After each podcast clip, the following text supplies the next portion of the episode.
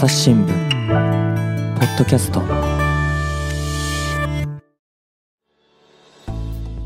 前回の続きからお届けします。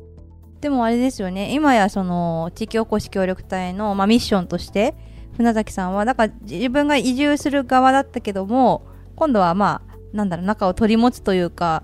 まあ、もうちょっと言っちゃえばこう引き引き込もう引き込むって言って言い方悪いですよねこう。なんか呼び込むっていう側になってるわけですよね。そうです。そのはいそのあたりって立場変わってどうですか？なんか、あんまりこう、来て来てっていうよりは、やっぱり、まあ雑誌で書いてることなんですけど、なんかありのまま見せて、まあそういう大変なこともあるよっていう、まあ当然草刈りみんなでしなきゃいけないし、虫は出るし、寒いし、みたいなのも含めて、ちゃんと書いてあげて、でもそれでもそれを求めてくるっていう人に来てほしいかなっていう感じなので、やっぱ地元の人もやっぱりそこは分かってきてほしいっていうのは当然あると思うし、私もそれ知らずに来たらしんどかったと思うし。だからね10日間やっぱりちょっとこうい住み込んだというかでいろいろ回ったっていうのはそういう期間はそうですね。で、やっぱ、その大変さみたいなのはいろんな人からこあ雪がすごいよ。えでも特にすごかったんだよね。雪がなんかやっぱここは滋賀県だけど、まあ、福井とのほぼ県境っていう位置関係らしいんですけども雪がやっぱりう、そうですね。やっぱ山に近いというか山の中みたいなとこなんで、まあ、1メーターとかは普通に積もっちゃうし、まあ、毎日雪かきしないと生活できないみたいなところが冬はありますね。あと去年の夏は豪雨もあって、やっぱ村の中で浸水とかもあったし、すごく大変そうだったよね。そうですね。まあ災害っていうのも当然、やっぱり自然が近いところはそういうリスクもああるんだなっていうのは私も、はい。それは予想はしてなかったですけど、まあ実感しました。そういう時もその同じ村の人のところのさ、あの浸水があったお家のこう、泥かきとかも行かれてたよね。そうですね。まあやっぱり、なんか、まあなんか家族みたいな感じの共同体というか、あの、まあ、し 親戚が当然いるんですけど、実際に。なんかその中に入ってるんで、やっぱりなんか、隣のに親戚のおじさんが住んでて、そこが家がちょっと、あの、水が浸っちゃったみたいな感覚で、じゃあ手伝い行きますよ、みたいな、みんなそういうノリで暮らしてるんで。まあお互い様っていう精神ですかね。なんかそれを煩わしさと取るのか、それともなんか豊かさと取るのかっていうところもあるのかなと思うんだけど、なんかフナがあのサバイブユートピアの中で書いてくれてることって結構そのこの田舎暮らしの豊かさみたいなところを一生懸命なんかこう楽しく見つけて書いてるように思うんだけど、なんかちょっと内容を。内容、そう、そうですね。まあ、なんかエッセイなんでそんなに内容はない感じなんですけど。あの、まあでも、暮らしててそういう四季がすごい感じられるっていうところとか、まあ、ね、山の色が季節で全然違うなとか、なんか雪降るとこんな綺麗なんだなとか、なんかカメムシがいっぱい出るなとか、今すごいよね、カメムシ。すごいですね。なんか鹿が普通に歩いてるなとか、なんかそういう、あの、多分都会だと本当に、えってギョッとするようなことが当たり前に毎日起こるんですけど、なんかそれで楽しくそれを感じられるようにだんだんなってきたっていうか、ギョッとせずに、あの、あ、今日も鹿いるなぐらいで 暮らせるようになってきたなんかさ、あの、春とかでもさ、一つ一つの季節が細かくない？うんうんうん。そうですね。あの花が咲いてまた、それが終わって今度はこっちが咲いたなとか、ねえ。ありますね。なんか雪がすごい地域じゃないですか。で、その雪の中から、ちょっと吹きの塔が見えたな、とか、あ、吹きの塔が終わったと思ったら、山椒の新芽がついたなとか、タラの芽がもうちょっとで食べられそうだとか、で、それが終わると、テントウムシが出てきて、なんか野の花が少しずつ咲き始めて、って思ったら、こう、今度川の水の水量が雪解けで増えてきて、春にも段階があるんだねす。ごいいっぱいある一の。括りに春じゃなくて。そう、桜だけが春じゃないっていうか、うん今、藤が咲いて、タケノコが、立派なタケノコが家の裏に。そうですね。あれ取らないといけないですね。そう、竹も春だね。あとなんかこう山がさ、萌え萌えしてくるっていうか、なんか黄緑色のこう新芽が、なんか桜が終わったぐらいから、こう、もえ萌え萌えっと、春だ春て、こうみんなが言ってる感じが見えてきたり、そういう春にもすごい細かい春がいっぱいあるのに、よ、こう、なんか移住してから気がついた。なんか、で、それが自然がそうやってどんどんどんどんこう季節がどんどんどんどん変わっていくのに、人がちゃんとそれに合わせて、なんかね、今のタケノコちゃんと取って食べたりとか、うん山菜を出た順番でちゃんと取っていって新鮮な旬なところで食べたりとかっていうのをみんなやっていて、当たり前に。あ、そうそうそう。なんかそれがすごいいいな。もう今種まいてないと夏のあのトマトとかナスに間に合わないし、なんかみんなちゃんとその歳時期に合わせて生活してるよね。こっちが合わせるっていうかそ。うそう。で、それがやっぱね、初心者だとできないんで、遅れ終わっちゃった、る遅れる終わ。っちゃった、みたいな。全 全部なんか、あ、間に合わなかった、間に合わなかったってなってくるんですけど。最初はね、なんかの乗るタイミングっていうのがね、あ、でもなんか都会にいると、この期間限定の商品をなんか買い逃したら、もう出会えないかもしれないっていう感じだったんだけど、あの、こっちに住んでからもっとなんか時間軸が長くなって、まあ、こ今日、今回取れなくても来年またやればいいやとか、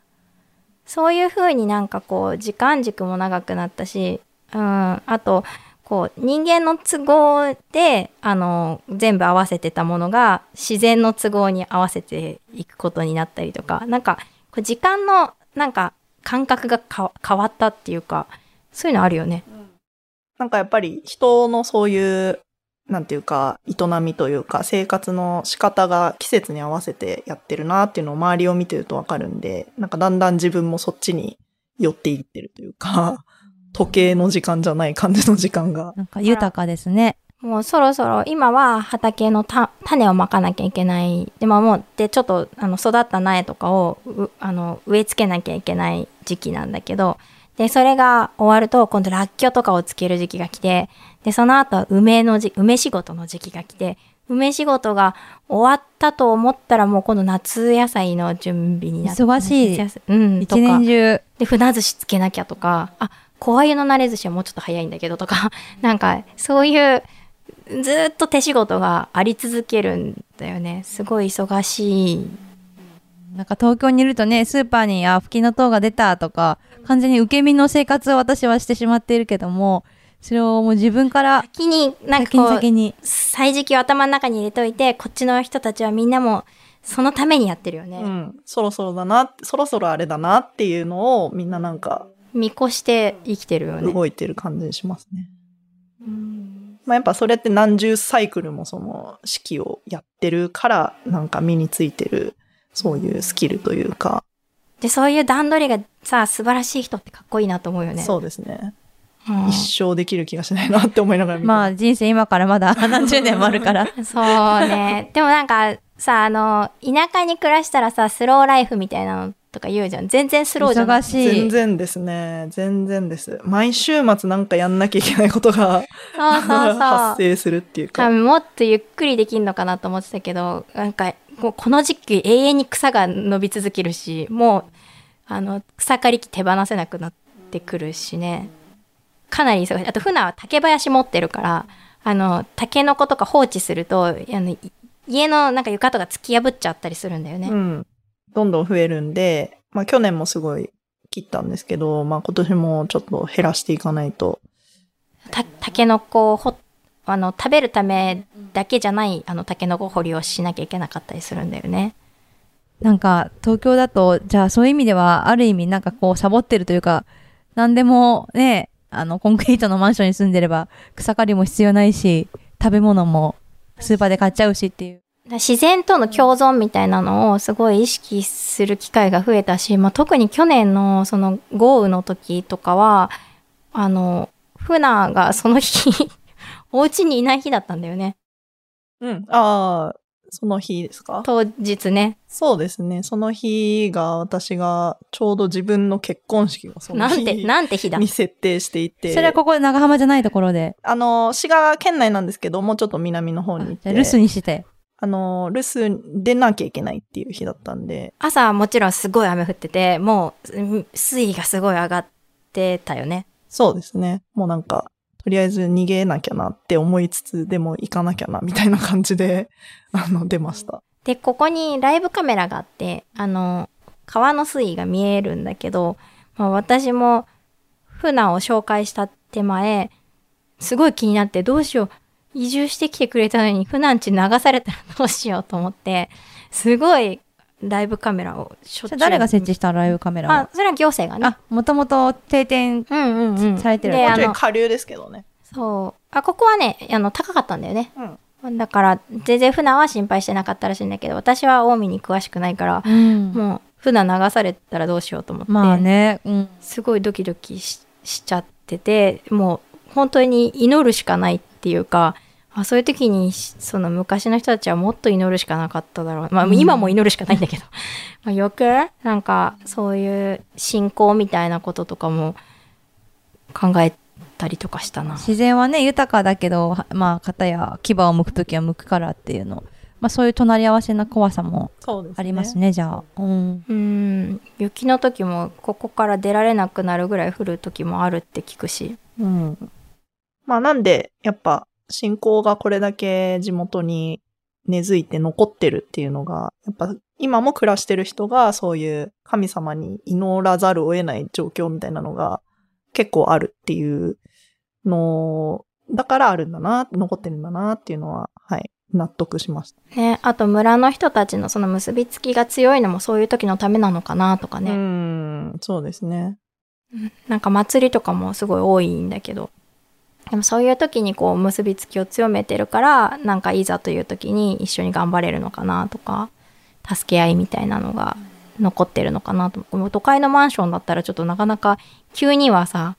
あの、一緒に頑張れないじゃん。だから、村が一つの共同体みたいになってる感じもするなぁとか思って。今年の、あれだよね、秋は炭焼きもやってた。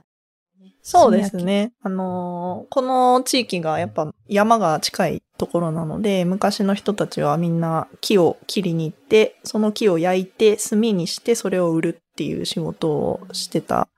あの、地域なので、で、炭焼き一回途切れて途絶えたんですけど、あの、今住んでるおじ、おじさんたちが復活させようって言って、この30年ぐらい復活させて、あの、細々やってきていて、それにちょっと参加させて。チェーンソーかなんかで一緒にじゃあ山の中で切りに行ってんですか？いや、切るところはちょっとおじさん任せたんですけど。まあ、危ないですね。はい慣れてないと。いやでも結構ねあの女性でもチェーンソー持って出かけてへるーメンバーとかあのイカハッチの中にもいてうん普段もきっとそのうち持ってると思うそうですね。そろそろチェーンソーは買わなきゃなとは思ってます。はい。それで、ちょっとまた話戻すと、その移住、移住の、まあ、プロモーションという仕事をしてて、なんか、あれですか？こう、結果というか、えっ、と、そうですね。あの、うん。その雑誌作りの他にやってるのが、あの、オンラインで、えっ、と、なんていうか、イベントというか、そういうちょっと移住を考えてる人向けに、長浜もあるよっていうのをちょっと発信したりとか、まあ、古民家の暮らし方がどんなもんなのかを発信したりとかっていうセミナー、セミナーというか、まあ、イベントですね。をやった結果、まあ、そのオンラインのな、なんていうんですかね、移住者と地域をマッチングするサイトがスマウトというサイトがあるんですけれども、そこの、えー、プラットフォーム上のランキングで全国で2位っていう結果に、も、もともとはどれぐらいだったんですか？えっと、もともとはもうランキング圏外というか、全く、はい、い入ってなかったんですけど、長浜市が2位まで上がって、まあもちろん私だけじゃなくて、なんか市役所の担当の人が頑張ってくれたっていうのもであるんですけど、ね。もそうやってなんか目に見えてね、あの、なんか実績がニョキニョキって伸びると嬉しいですね。ややりがいがあるというか。そうですね。なんか頑張ってこうやってなんか知ってくれる人が増えたんだなっていうのはとても嬉しいことですね。それはなんかやっぱりその長浜の魅力がうまくダイレクトに伝わったっていうことなんですか？その2位に伸びたっていうのは。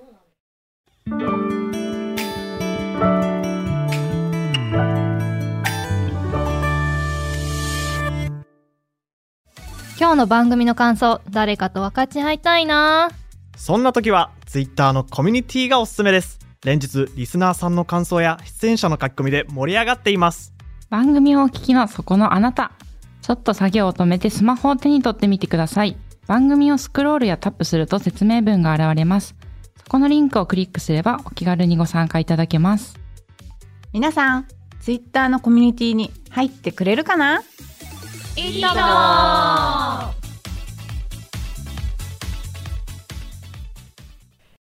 どうなんですかね。なんか移住することを逆に聞きたいんですけど、移住っていうのを考えたときに、その地域の魅力って何ですか？地域の魅力。うん。暮らすってことを考えたときに、そうですよね観光じゃなくて。うん。でやでもやっぱりなんか人かな、なんか全く知らないとこっていうのは、ね、なんかあれだから、どんな人がいるのかっていうのも知りたいし、あとやっぱ環境ですね。ね、なんかこう、うんなんとなく移住に失敗した人がこんなにたくさんいますっていう、なんかこう、情報がいっぱい出てきちゃうところより、なんかこう、楽しそうになんか移住者たちがワイワイやってますみ顔がたいな。見えるかどうかっていうのは大きいと思います。やっぱ人じゃないですか。あ、ありがとうございます。で、やっぱ山もね、川もきっと田んぼもね、日本だったらどこでも、まあ、ああるっちゃ、ちょっとね、それぞれ違いますよって言われちゃうかもしれないけど、うんやっぱそこでの生活の痛みっていうと、やっぱ人かな。なんかそこら辺はうん。そういうの船が来てくれて、あのー結構先先住移住者の人たちを一生懸命こう紹介してくれてるし、前面に出して。うん、で特に今までまあ先住移住者っていうと家族連れとかが多かったりとかあとまあ男性が主にこうメインで立つ人が多かった気がするんだけどあんまりその家族の背景みたいなものは掘り下げずにその女性たちがあのソロでこう楽しそうにやってるみたいなこう取り上げ方っていうのができたのもなんか結構良かったのかななんて思ったりもする。まあ、皆さんたくましく、まあね、だ男性女性、まあ関係ないかもしれないけど、やっぱりね、女性が、ね、一人で、ね、暮らすってなかなかね、なんか一人でち、女の人が地方に移住するって結構勇気ない。なんかね、だから鎌倉とかさ、ああいうところだったらさ、なんかね、あそこシティだよな、まあそっか。いや、もっともっと海の方とかね、だったらわかるけども、なんかやっぱ山だし、いや、今日もここ道中来るとき、まあ、駅からね、15分とはいえ、まあ、堀江さんのね、運転で来たけど、夜だって真っ暗でしょ？で、ガードレールもなんかあったりなかったりじゃないですか。だってってみ、なんかすれ違うのもすれすれだから、うんねあんなんちょっとタイヤずれたらもう下にドボンじゃないですか。ねやっぱね、結構怖いえなっていうの。一番最初に船にさ、あの、なんかアズニャンが聞いてたのがさ、あの、買い物とかまとめてするのって聞いてたもんね。そう、この間食べ物とかもね、なんかすごいまとめ買いするのかとか。全部自給自足なのかなみたいうーな。ん。ね、それがね、家族がいたらね、あの、いいけど、一人でってなると結構やっぱ大変な部分もあるのかなっていうか、そこら辺知りたいとこではありますよね。ですね。まあ、この、私が住んでるこの場所で一人で女性っていうと、まあ相当大変というか、かなり、まあリスクというか相当な負担はあるとうん思いますね。なんか雪かきもすごいしなきゃだし、まあ家のメンテナンスとかもやっぱあるので、なんか結構力がないと、あと人手がないとできないみたいなこともたくさんあるんですけど、まあ長浜市内で言えばもうちょっと町の方に行けば普通にあの、東京で暮らしてるのと変わんないようなアパートとかマンションもあったりしたり、その、助けてくれる人が周りにたくさんいるみたいなエリアであれば、まあ別に一人でも大丈夫だし、そうやって暮らしてる人は結構いるかなっていう感じですかね。やっぱそういう情報が欲しいですよね。ねうん。その自然が豊かだとかいうだけじゃなくて、なんかスーパーまで実際毎日通える距離なのかとか、実際それをこう生活してこう楽しんで生きている人たちがどれぐらいいるんだろうとか、そういうのがこうちゃんと目に見えてあの皆さんに知ってもらうことができたから今回大きくなったああの2位とかにななったのかなと思ったりとかするんだけど。まあ、そうですね。なんか発信の仕方みたいなのをなんか魅力ばっかりっていうよりはもうちょっと本当に暮らそうかどうしようかみたいな人目線で、あの、出すっていうところは結構、あの、市役所の人とかともよく喋ってたんですけど、なんかそれは、まあ、ほんのり意識はできたかな。うんうん、あの自治会の入り方みたいなのとかも書いてたよね。具体的にだから生活するための、なんかですね、ノウハウとか、そういう、うんうん具体性ってことですね。そう、やっぱり田舎って、あの、女性の転出超過がやっぱすごく深刻で、過疎地域になればなるほど、女の人たちがいなくなってる、若い女の人たちが。で、みんな東京とか大阪に行っちゃうんだけど、やっぱ女性にあの残ってほしいし女性にもちろん男性もそうなんだけど特に転出超過が深刻になってる女性に来てほしいしっていうところもあったりもするからまあこれからすごい田舎であればあるほどどれだけ女性が住みやすいかっていうのはアピールポイントとして大事かなと思う。そうですね。なんか今ちょっと女性っていう話で言うと、そのさっき言ってた、ノービ社から出てるサバイブユートピア。うんの最新号は、なんか、まあちょっと女性というか、嫁というか、そういう視点で。そう、テーマが嫁っていうテーマで、うん。あの、書いてるんですかんだけど、そうですね。まあ、あの、移住者っていうのは、あの、私たちみたいに、あの、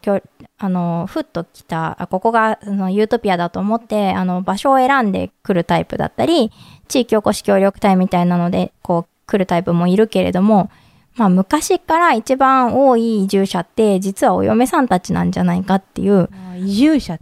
うん、気づきがあって、っていうのは、その前回のあの創刊号を出した時に、編集後期で、その田舎で女性の生きづらさみたいなことを、あの、難しさみたいなことをこう結構本音ベースでみんなで語ったのを編集後期に載せたところ、地元のその、あの、お嫁さんたちからすごい反響があって、よく言ってくれたとか。それは50代とか60代とか？うん、そうだね、それぐらいの方々から。で、あの、私たちもずっとそう思ってたみたいなことを、すごい反響が寄せられて、あ、そうだったんだ、実はみみんな移住者だったんだっていう悩みは共有してたんだっていうことに気がついて、で、それでテーマにしたんだよね。な何を編集後期に具体的に何を書いたんですか？えっと、地方でそういう女が、こう、しかもよそ者で入ってた時の、なんかこう、まあ、苦労というか、なんかちょっと目線のそういうちょっと違う感じとか、そういうことかな。結構お祭りの時になんか煮しめ作ったりとか、なんかそういう女性のなんかね、やんなきゃいけないタスクとかも結構あったり。ねまあちょっと今はねが、あの、うんそうね女の居場所で、その前、その飲みの席には男の人しかいないとか、そういうのもああるだろうし、あと、やっぱ仕事がないことだったりとか、あと、移住してくると、あの、まあ、まず、ゴミの日の案内を、あの、女の人にされて、で、あの、自治会の総会の役割とかの話は男の人に行くとか、役割分担がもうされちゃってるんですね。結構性別的な役割分業がはっきりしてるっていうのが地方のまあよくある話なのかなと思うんですけど私たちが暮らしてるところも結構それが強強い地域でそういうことへの違和感みたいなのをみんなで話したりしたんだよね。うん、でその中でまあ共感もあったのでじゃあその嫁っていうその言葉に対してすごい抵抗があるメンバーもいたんだけれども、まあ、改めてじゃあ嫁っていうのを捉え直してみようみたいなことを特集のテーマに選んであのいろいろあだこうだ書いたっていう。でもそれは私たちのお母さん世代は当たり前と思ってやってきたけれども、やっぱりそういうみんなが書いたのを読んで、あ、なんかよく言ってくれたみたいな。まあ多分みんな、どの世代も結構、なんというか、内心、ムカつきながらやっていたというか。なんでこんなことやんなきゃいけないんだろうなかっ。ていう気持ちは多分、まあ、多かれ少なかれ持っていて、で、それをなんか我々が、まあ、移住者だから言っちゃおうみたいなノリで言っちゃったのを。なんか、だよねみたいな感じでみんな言ってくれたっていう。結構男の人たちも真剣に読んでたよね。そうそうそう。なんか、あ、そ、そっかって、なんか結構重く受け止められて。なんか当たり前だと思ってたけど感謝しなきゃいけなかったんだなとか感想が寄せられた。いいですねうん。で、それ、あの、まあ、今回の中最新号では、どう、どういうふうに、その、展開していったんですか？その、まあ、うん。お嫁さんってニアリーイコール移住者だだったんだっていう気づきからスタートして、で、なんか、こういう地域で残ってる文化とか伝統とかって言われるような、例えばこの辺だと発酵食がすごく、あの、残ってるんですけど、そういうのって結局、そういうお嫁さんと呼ばれてきた女性たち、特にそういうよそから来たお嫁さん、あの、女性たちが、姑さんから継いで、いろんな自分家の味みたいなのを守って、つなげてきたんじゃないかっていう、結局そういう地域の文化とか伝統とかってそういう外から入ってきた人が、なんか手、手から手つないできたみたいなところだから継承者なんじゃないそうそうかみたいな。よそ者でも、あの、継承者になれるし、まあ、ゆくゆく、その、嫁は姑になるかもしれないし、だから、よそ者でも継承者になれるし、伝承者にもなれるよね。私たちも、あの、移住者でよそ者だけど、まあ別に地域の伝統っていうのを継承したり、伝承したりしていくことっていう役割は担えるはずだよねっていう気づきみたいなものをかけたかなと。それはだから、まあ、嫁って言われる人たちが大変だったけど、まあそういう、うん上、上から、上の代から継ぐことを、まあこう、なんかネガティブに捉えるんじゃなくて、嫁っていうのは移住者でもあり、でも伝承できる移住者でもあるっていうような、あ、そういう感じで。まあでも嫁ってなんかこう家おその女が家に入るって書くじゃん、うんね。だからお嫁さんたちってなんか移住し移住っていうか結婚したらすぐ家に入るから移住者とも扱ってもらえてないからその見ず知らずの土地で全く知らない知人もいないところに連れてこられるのにその土地に馴染むのに一人でこう孤軍奮闘しなければならない辛さみたいなのもあったと思うんだけど、まあ私たち移住者は移住者っていう、あの、よそ者っていう扱いを最初から受けてるから、その移住者同士でつながることができてるんだけど、まあそういう意味で移住者も嫁も同じよそ者だから、まあ嫁ともあのイカは仲良くしたいよっていうアピールもなるほど。したかったのもあるかな。うん、それこれから移住考えてる人にとってもね、なんか、そういうメッセージ伝わればいいですね。そうですね。うんなんか、別に長浜に限らず、なんか、うんうんうん。結婚を機になんか全然違う土地に行くっていうことになった人とかうんうん。は結構共感してくれるんじゃないかなと思いつつ作りましたかね。で結構岡山県のあのーこの前ブックフェスに行ってきたんだけどそこであなんかすごい反響があってみん岡な山。うん。うん。同じような問題を抱えてるのかな。やっぱ地方の嫁問題みたいなのがまあでも嫁姑問題は不滅じゃないですか。ね、東京だろうがね、どこだろうがまああるでしょうけど。うん、そんなこともちょっと書いてあったりするから、なんか、いや、わかるわかる。で、みんな、なんか嫁は地域おこし協力隊だと思ってるのよっていうおばちゃんとかもいて、まあそうですよねとか言って、あの、同意しといたんだけど、なんか、まあそういう風にして全国、地方、うん、全国地方皆さんその共感してもらえるような、なんか嫁のエンパワーメントみたいになったらいいなって思ってる雑誌なので、ぜひチェックしてほしいですね。それは、これはあれですよね。買える全国での書店で。はい。注文してもらったら買えるし、あと、イカハッチン商店っていうのをインターネットで検索してもらったら、はいあの、私たちがやってるインターネットのサイトが出てくるので、そこでもご購入いただけます。長浜に限らず、多分全国、あらゆるところで。うん。ね。あの、移住を考えてる方とかも当然読んだらなんかちょっとヒントになるようなこともあると思いますし、まあそれぞれになんか得意分野というか、うんうんうんあの、津島さんとかみたいな観音ガールですね。はい。収録しました。はい。専門知識を持った人とかうんうんも結構いて、そういう人がこう、なんか好きなように書いてるんで、結構読み物としても面白いかなと。はい。ぜひぜひ関心を持った方は。あの、船崎さん、なんかこれから、今住んで2年目はい。ですかね？なんかこれから、もっとこれやってみたいっていうか、ありますか？そうですね。あのー今うちが、今いる収録場所、母屋なんですけど、隣に離れの建物もついてまして。もう一個ね、立派なのがありました。すごいよね。ガレージまでついててね。で、その離れをちょっとまあ、なんか、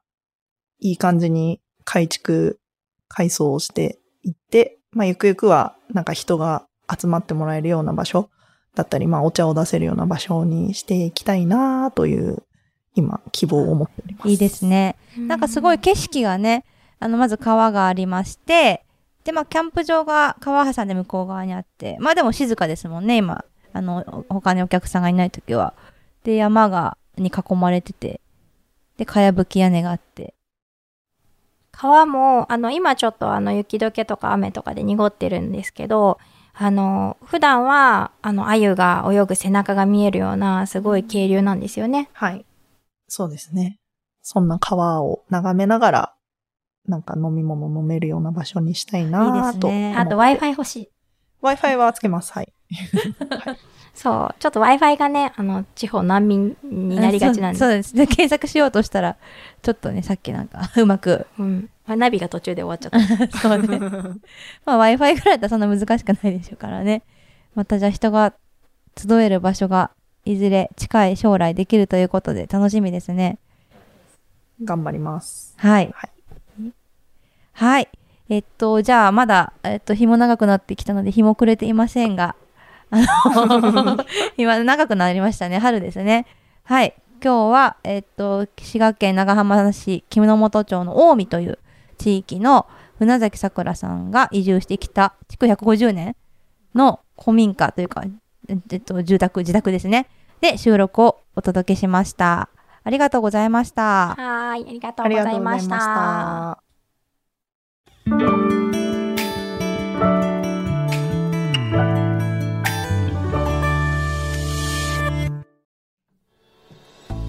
リスナーの皆様、最後まで番組を聞いてくださりありがとうございました。お手持ちのアプリからぜひ番組のフォロー、レビューをお願いします。朝ポキではツイッターでコミュニティも開いていますので、こちらにもぜひご参加ください。また、今日お話しいただいた堀江正美さんに関する SNS やノービ社のリンクなどは概要欄に貼っておきますので、関心ある方はぜひ覗いてみてください。朝日新聞ポッドキャスト朝日新聞の伊藤あずさがお送りしました。また会う日までごきげんよう。